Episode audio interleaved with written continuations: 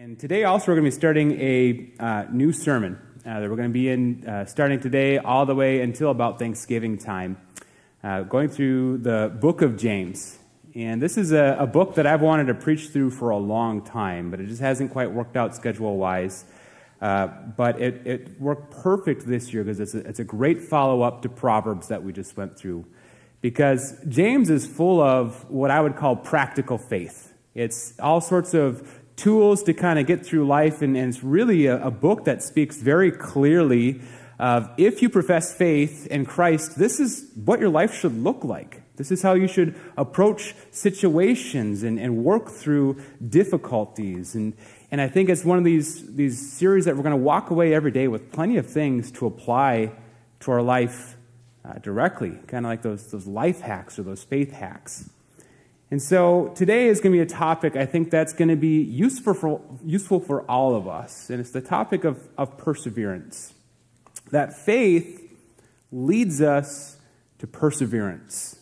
Be able to get through the difficult times, the confusing times, the challenging times in life. And we, we have these things all the time. Uh, just this morning, on the way into church, we told Mason in the car, hey, today we get to start Sunday school again. And he went, I have a bad cough. I'm not sure that I can go to Sunday school today. And it's like, well, you know, I, I heard there's going to be donuts and cinnamon rolls, and maybe I'm feeling okay. and he found the perseverance to make it through that and, and, and uh, go through Sunday school today. But in reality, we face lots of challenging things in life. There's no shortage of troubles and hardships, trials and temptations. They can come from outside, they can come from inside.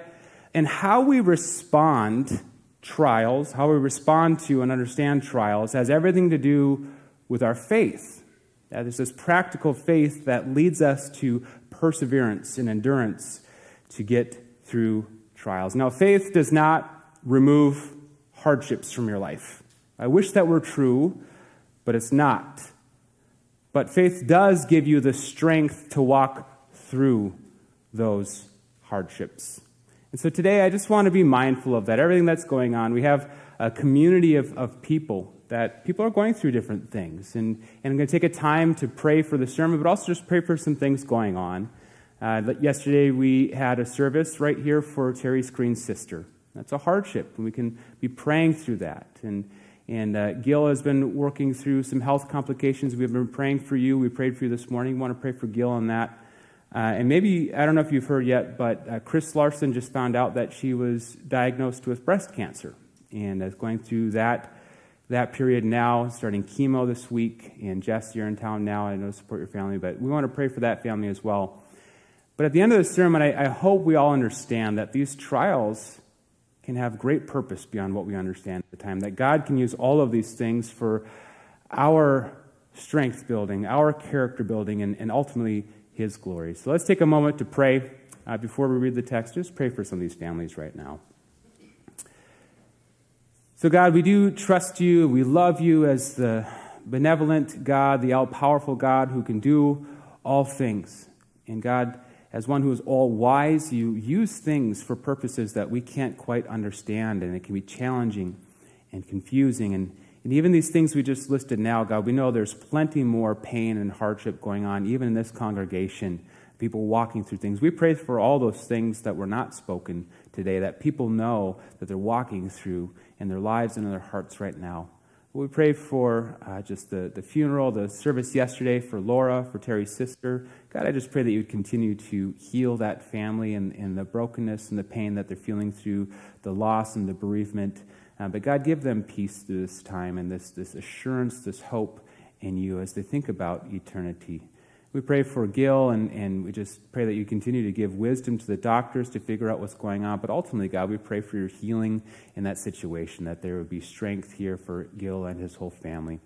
And for Chris and for Bruce, God, we pray for them now, for Chris, as she's uh, going into this season, that we could be a church that encourages and supports her in this, but ultimately that we, we pray for, for peace in their lives and we pray for your miraculous healing in this time, God, that you would work all things together for your good, for the love for those uh, who love you. And God, we pray that now for, for Chris, that you would be working uh, through this. But God, in all of these trials and these hardships, we know that you are the God who can do all things. There's nothing too small for you. But ultimately, God, if you have us walk through these hardships, it's for a purpose, it's for a reason, it's to strengthen us, it's to grow us, it's to bring us to maturity and contentment in you. So, God, that is your greatest work. May you accomplish that in these hardships and these trials as we learn to trust you and walk closer with you. And so, in this sermon, God, in these words of James from thousands of years ago, it rings true in us now. Your Holy Spirit speaks in the same way to us as we go through different situations, but similar situations, all the same. These hardships and these trials. God, speak to us with your Holy Spirit and help us to grow deeper in faith in you as you lead us and give us strength towards perseverance. We pray this in your name, Jesus. Amen. We're going to open up now to James and, of course, start at the beginning here. Uh, James chapter 1. I'm going to read just the first verse to start because I do want to pause and give some context of what we're reading here. James 1 1 says, James, a servant of God and of the Lord Jesus Christ, to the 12 tribes scattered among the nations. Greetings. Now, this is a verse you can just kind of skip over quickly and, and not realize what's happening, but this actually gives a lot of context to what we're about to read in, in the uh, next verses that follow. And James himself was the half brother of Jesus, one of the 12 disciples. He was, by all accounts, the leader of the church of Jerusalem, kind of the, the head elder, and the one who was giving direction to Jerusalem, responsible to this, these people that he's writing to now. And the Jerusalem church in its early stage was, was really bustling. This is the place where Pentecost happened. Right? This is where many were coming to the, to the Lord. And it was a church that certainly had its hardships, but comparatively, this is kind of like the megachurch of the time. Lots of people and resources and influence. And then as we read through the book of Acts, things got really hard really fast. Acts 7, Acts 8, we see that persecution is kind of ramping up. And, and really, the key moment here is when Stephen was stoned, he was martyred. Then all of a sudden, pers- persecution was just widespread to this church of Jerusalem, and they were scattered. They're scattered throughout Judea and Samaria. They're scattered all across the nations. This church that was strong and had everything seemingly going right is now dissipated. And so James is writing to these believers that are scattered all around, saying that God has a plan and a purpose for all of these things that you're going through. And so he continues with these words Consider it pure joy, my brothers and sisters, whenever you face trials of many kinds because you know that the testing of your faith produces perseverance. Let perseverance finish its work so that you may be mature and complete, not lacking anything. If any of you lacks wisdom, you should ask God, who gives generously to all without finding fault, and it will be given to you. But when you ask, you must believe and not doubt, because the one who doubts is like a wave of the sea blown and tossed by the wind, that person should not expect to receive anything from the Lord. Such a person is double minded and unstable in all they do. Believers in humble circumstances ought to take pride in their high position, but the rich should take pride in their humiliation, since they will pass away like a wild flower. For the sun rises with scorching heat and withers the plant, its blossoms fall, and its beauty is destroyed. In the same way, the rich will fade away, even while they go about their business. Blessed is the one who perseveres under trial, because having stood the test, that person will receive the crown of life that the Lord has promised to those who love him. When tempted, no one should say, God is tempting me, for God cannot be tempted by evil, nor does he tempt tempt anyone, but each person is tempted when they are dragged away by their own evil desire and enticed. Then, after desire has conceived, it gives birth to sin, and sin, when it is fully grown, gives birth to death. Don't be deceived, my dear brothers and sisters. Every good and perfect gift is from above, coming down from the Father of heavenly lights, who does not change like shifting shadows. He chose to give us birth to the word of truth, that we might be a kind of first fruits of all he created. Now, we read a lot there that we're going to unpack here today, but if we could really condense this all into one sentence, James is telling this church, this scattered church, that trials are inevitable in life, but God uses them to deepen our faith and glorify Himself. Trials have divine purpose. And faith leads us to perseverance to get through those trials and hardships. And so the first 12 verses can really be summarized in this idea that faith gives us the strength to keep going, to keep moving forward when times are tough or confusing. And we sometimes get this idea that life should always be easy when you're a Christian, that if you have faith in God, that everything should kind of go your way. What we read here is that we're con- to consider it pure joy, not if trials come your way, but whenever you face trials. We get this idea. The problem is, is that idea doesn't come from God. And I'd, I'd love to share with all of you today that if you follow Jesus, everything is going to go your way. That you're going to hit every green light on your way home, and nothing is ever going to trouble you from here until the day you die. I would love to share that with you, but I can't because that's not God's word and that's not God's promise. And so it's important to set your expectations correctly when it comes to faith. Otherwise, you're always going to be disappointed. You're going to be confused. Trials have a purpose, and in order for them to reach their intended purpose, you need to view God and view trials correctly. And first is that God never said life would be easy. Jesus told us many times that there will be troubles in this life, but he does tell us that if you follow him, that life will be possible and life will be worth it. Trials have a purpose to deepen our faith and to strengthen our character that we'll talk about in a moment here. But if you're viewing trials and hardships as these things that, as some form of divine punishment or negligence that God has just forgot about you, you're losing sight of the bigger picture here. And if you get mad at God for the hardships in your life, what's really happening is, is you're getting mad at at your own incorrect perception of God, which means you may not know it, you're actually mad at yourself. God uses trials to shape us. And I think it happens in, in three primary ways here. And, and one is that God may have you in a situation that's difficult that He fully intends to take you out of in a miracle, an intervention.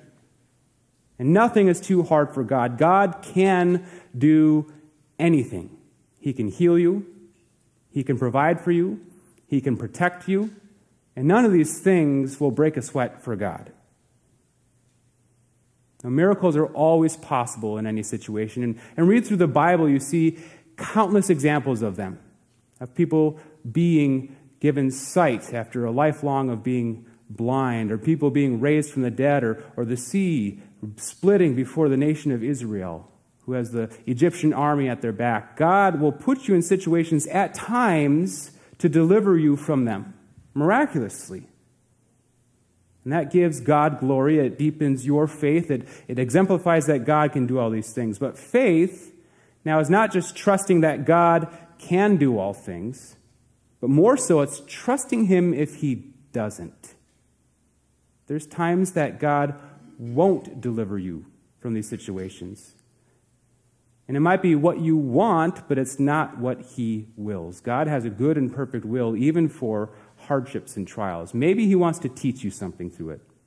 Maybe God has you walk through these valleys so that you can help someone else down the road. Maybe He has you walk through these valleys and hardships because He wants to teach you something and build your character and your strength. I think that's probably the most common situation with these trials. It means that it's going to be hard for us to trust and obey and follow God through these dark times. But God has a purpose, and that purpose can only be accomplished if you persevere through these trials in faith. That's what we see here spelled out in James 1, 2 through 4 is that when you understand these moments have a purpose for you, you can approach them with joy. And this is often misunderstood. Joy, first of all, is misunderstood with happiness. We look at it as this, this feeling. And happiness is a fleeting thing. Because what makes you happy today may not make you happy tomorrow. What you think is going to make you happy today, you could experience, and, and it doesn't actually make you happy. Happiness, for the most part, is out of our control. But joy is an attitude, it's a perspective, it's a choice that we carry. To have joy in a trial is, is not to be happy about the trial. We're not smiling and saying, Yay, I lost all of my money, or Hooray, I'm being persecuted today. That's not what he's saying here, but it's having joy through the trials because you have faith and trust in God that He's got all things in his control, and he has a good and perfect will, a purpose for what you are going through. Because trials and hardships, as we see in verses 3 and 4, bring you to a place of maturity and contentment. Maturity and contentment. That the testing of your faith produces perseverance. And that perseverance will finish its work so that you may be mature and complete. Now, perseverance is not the final product in a trial, but rather it's the thing that keeps us going to the ultimate end, which is growing stronger in faith, stronger in character, and becoming content in God, not lacking anything. Now, it's my observation that oftentimes those who are deepest and most unwavering in their faith have not had a very easy life. That God has used these trials and these hardships to shape them and form them. That they're not easy. That's why they're called hardships. But you see from the other side that they carry a greater purpose than we often know in the time. We can have joy as we face trials because though it's a hard time, we know there's an inevitable end in which God is using all of these things together for our good and His glory. That's why we see in verse 5 that we have to ask for wisdom through this. And I think this is speaking specifically about wisdom as you're going through these hardships. If you lack wisdom, if you're not seeing why this is happening and you're confused, then ask God. And He's going to give you wisdom to make it through these situations without finding fault in you. He, he will give it to you. And I think we have the value oftentimes of retrospect as you walk through these seasons. Maybe there's something that's hard in your life that you've walked through, you still don't know why it happened. But, but oftentimes you get on the other side of it. There's always another side. And you can look back and you can see how God used all of these things together to strengthen you and to build your faith. In the moment as you're walking through it, you can ask God for the same wisdom. And the promise here is that He will give it to you if you ask Him with faith. Verses 6 through 8 really, really talk about the importance of trusting God here. If you ask, you must believe and not doubt, because the one who doubts is like a wave of a sea blown and tossed by the wind. And that's, that's if you're asking kind of in the wrong way of like, God, what are you doing? Seriously? Like, you're not seeing this how I see it. Well, you're doing all this. Please explain to me why you could be so negligent as to make me go through this stuff. And if you ask God in that kind of way, you're not trusting Him, you're trusting yourself. And you become double minded. This is really meaning kind of having two lives. And, and one side you say you trust God, and the other side you don't. So, how do you expect to receive wisdom from God if you don't trust Him to begin with? The moment you doubt in His wisdom, His sovereignty, His benevolence, His love and grace and mercy is the moment you lose your strong footing and you get blown around by the winds and the storms of life. You have no solid rock on which to stand. Faith helps us to keep going because we can receive wisdom from God to approach these situations. I'm going to touch on this real quick. This is talking about kind of the same dynamics that we experience in today's culture that there's a class of haves and a class of have nots, and there's this dichotomy of, of, of, people. And, and if you're behind, it's really hard to get ahead. The same was true here. There's a mixture of believers. Most of this church would have been poor and marginalized and misplaced, but there's a, a selection of them that were wealthy and had a lot. And this is really just a reminder that as you keep going, you keep your trust in the right things, rely on God's resources. And it, it says here that believers in humble circumstances ought to take pride in their high position. And this is really reinforcing for many of these believers that you have everything you need if you have God. This hardship, you can keep going because you have all you need in, in Christ. And there's nothing sinful in and of itself with being wealthy. That's not what he's saying here. But there is a temptation, if you have a lot, to now be trusting in yourself and your resources rather than God. We're going to talk a lot more about the poor and the rich throughout the book of James here. So I'll just, just come off this with this, this one point here. Is that those who have little are forced to put their trust in what they really need, which is God. And those who have a lot will quickly learn that money doesn't solve all of your problems. In fact, money often creates problems. And the great equalizer between the two is trials. It brings everyone to the same level, and there's no replacement for God. Faith gives us perseverance because it brings us to a place of contentment in God, that all we have is all we need in Christ. And the last verse here in this, this first section is, is understanding that there is an end. Keeping your eyes fixed on eternity. You can keep going because you know that no matter what you're going through now, it's never going to compare with eternity that there's going to be an inevitable end to your pain and your suffering. Verse 12 reads Blessed is the one who perseveres under trial, because having stood the test, that person will receive the crown of life that the Lord has promised to those who love him. Blessed are those who persevere under trial. Your faith is made pure through these trials. And, and every trial in life has two inevitable ends. It, it, can, it can bring you closer to God, or it can take you away from God. And it has to do with your level of faith. And that's why trials are often called tests.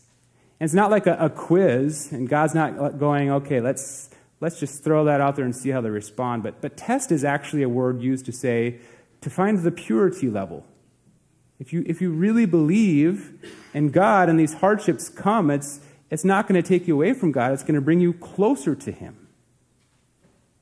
And as you follow these tests, you receive the crown of life, which certainly here is a symbol of receiving your heavenly reward. At the end of life is an end to all hardships and various trials you face. You can Go through all of these things with joy because you know at the end there will be unending joy, matchless joy. We keep going because we know that nothing we face now is going to compare with the matchless glory of heaven. There's no more tears, no more pain, no more sorrow or hardship. The Apostle Paul says it in a similar way. 2 Corinthians 4:17 that our light and momentary troubles are achieving for us an eternal glory that far outweighs them all. Nothing we experience here will compare to heaven. No matter how good or how bad, it will always be better. Faith gives us the strength to keep going because we know at the end of this all is eternity.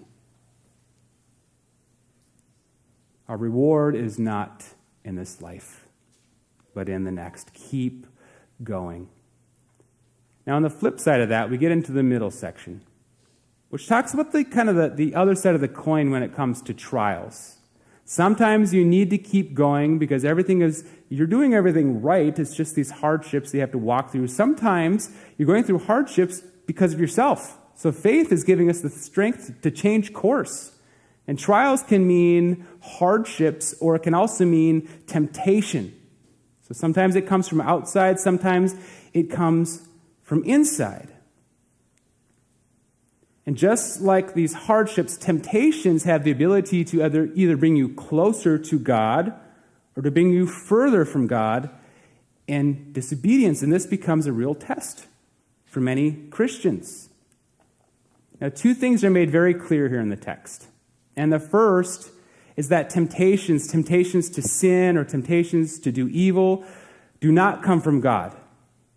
Verses 13 and 14. When tempted, no one should say, God is tempting me, for God can not be tempted by evil, nor does he tempt anyone. But each person is tempted when they are dragged away by their own evil desire and enticed. So if you're being tempted to sin, don't blame God for it. Now, what needs to be made clear here is that temptation itself is not a sin. Temptation is common to us all. Everyone is tempted. Jesus was tempted. Right? When he's out in the desert for 40 days, Satan threw everything he had at Jesus to tempt him. The book of Hebrews says that Jesus was tempted in every way, just like we are. Temptation itself is not the problem here. It's what we do with the temptation that matters. And that's where faith helps us along here. Temptations can either come from Satan or just comes from our own evil fleshly desires. We're all born with the inclination to sin. And Satan loves to find the buttons to press to tempt you. Now, I've heard it said, uh, Tim Keller says that, that Satan explores ways to tempt you until he finds what resonates. And there's a phenomenon in physics called natural frequency. Is that everything has some sort of frequency in which it vibrates, and if you if you kind of sing or hum that pitch, you can make it vibrate. That's how like the the big opera ladies can make the glasses shatter, right? They find the natural frequency, and when they sing it, it makes it vibrate and, and shatter. Everything can do that. And what Satan does is he tempts you in every way until he finds what works, and then he keeps humming the same tune trying to tempt you into sin. And all of us have different temptations that work. Hebrews also says that we all have a sin that easily entangles us. So, what tempts me is different than what tempts you. But all of this appears to us, although it's uh, like a desire from within. And so we can confuse that with what's good. And what we're taught by society to follow your feelings and your inclinations and your desires. Follow your heart. Whatever you feel, do it. But faith is telling us that if it is in conflict with God's word, that you are to walk away from it, to repent and to walk away. You are responsible for your own temptations. They're not from God. And so faith gives us the ability and the strength to walk away from sin because when you don't, it ultimately leads to more hardships. And that's what we see here in verses 15 and 16. This is kind of the anatomy of sin. It starts small and it grows big to the point of death. Verse 15 reads that after each desire has conceived, and this really means when you allow it to live in your heart, when you compromise on just that small area and you kind of lean into it, it is now conceived in your heart. After each desire is conceived, it gives birth to sin, and sin, when it is fully grown, gives birth to death. And there's this progression that goes along here. It starts with maybe just a whisper or an inclination or this desire to do something, and that's the time to take care of it.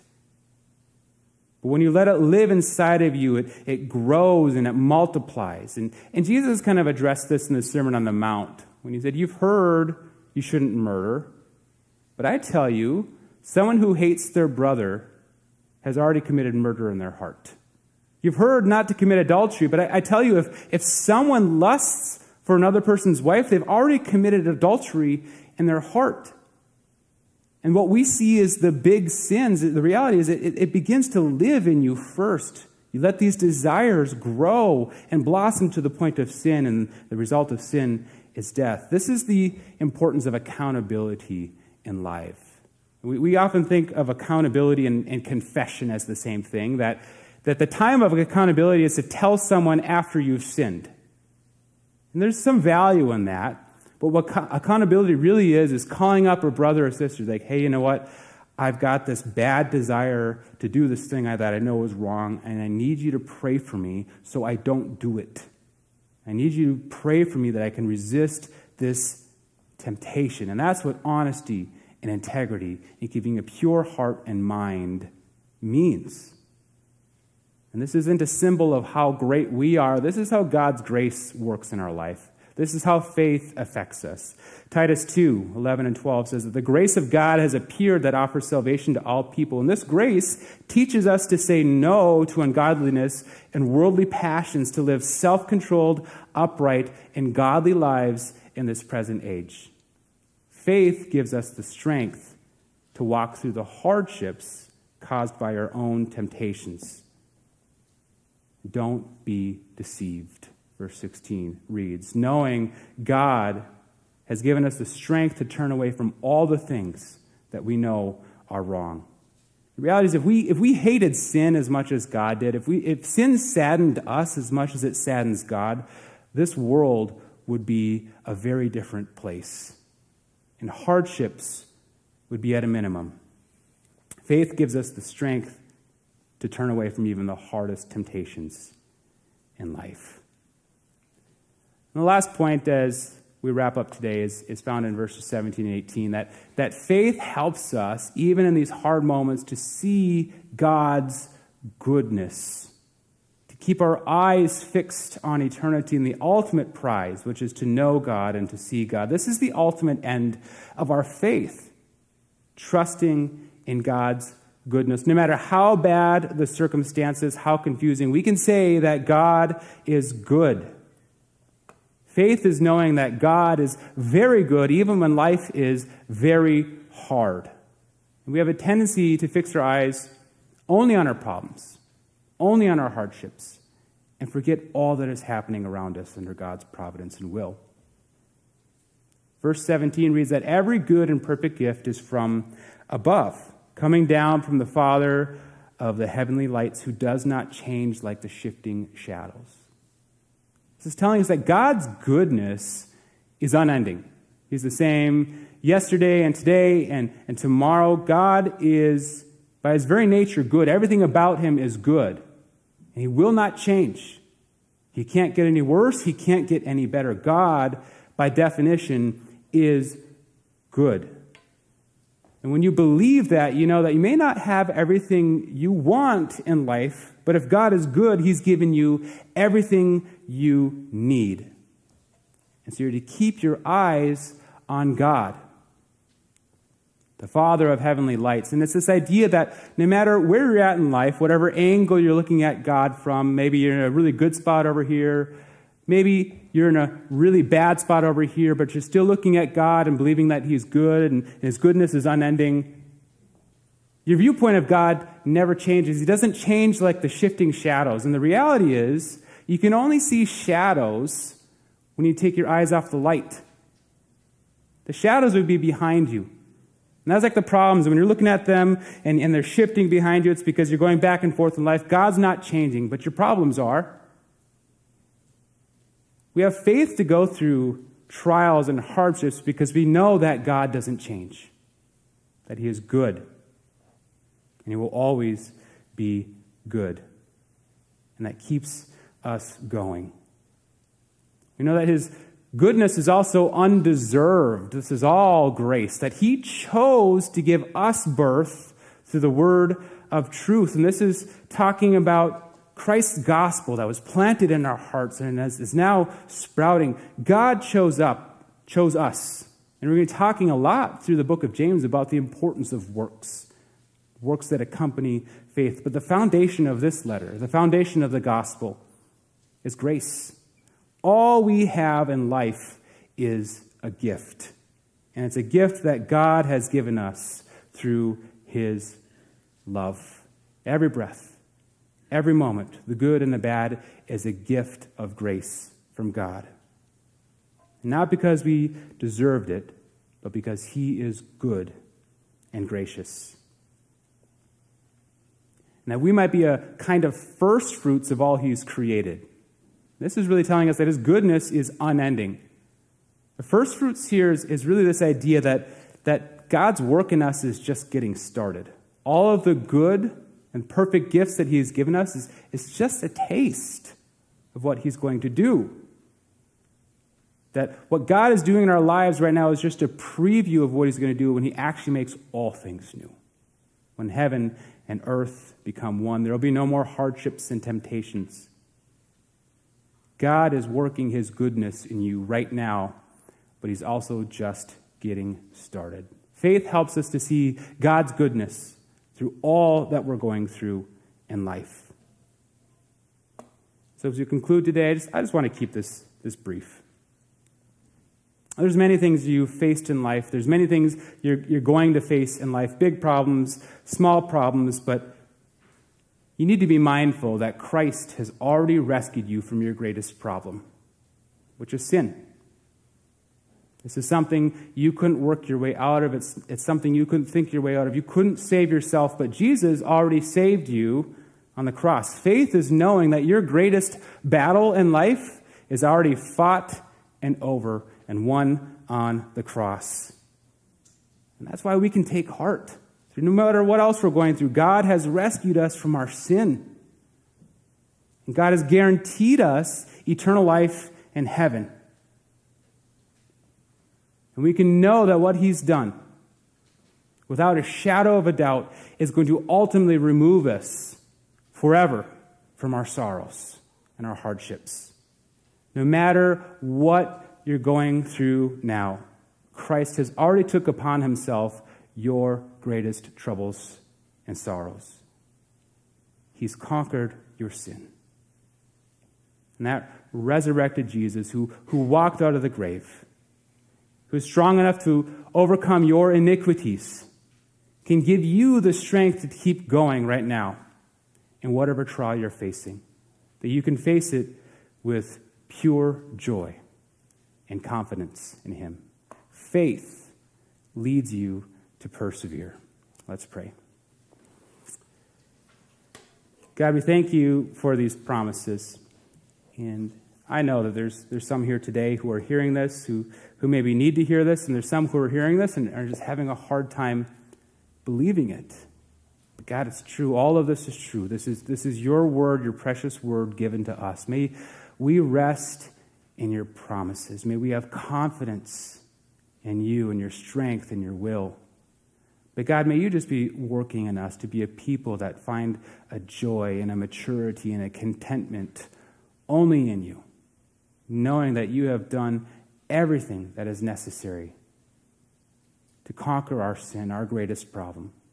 That at the end of this all, no matter what happens in the rest of our numbered days, God, you are there, and eternity is before us, where we can experience you in your fullness. God, we thank you for that. So, for these people right now who are going through hardships, help to give them the strength just to, to keep going. For those who are facing temptations of, of any kind, God, give them the strength to turn away. And for all of us, God, may we just eh, keep our eyes on your goodness above all else. God, you are so good. And for that, we are so thankful. So, God, I just pray all these things today. In your name, Jesus. Amen.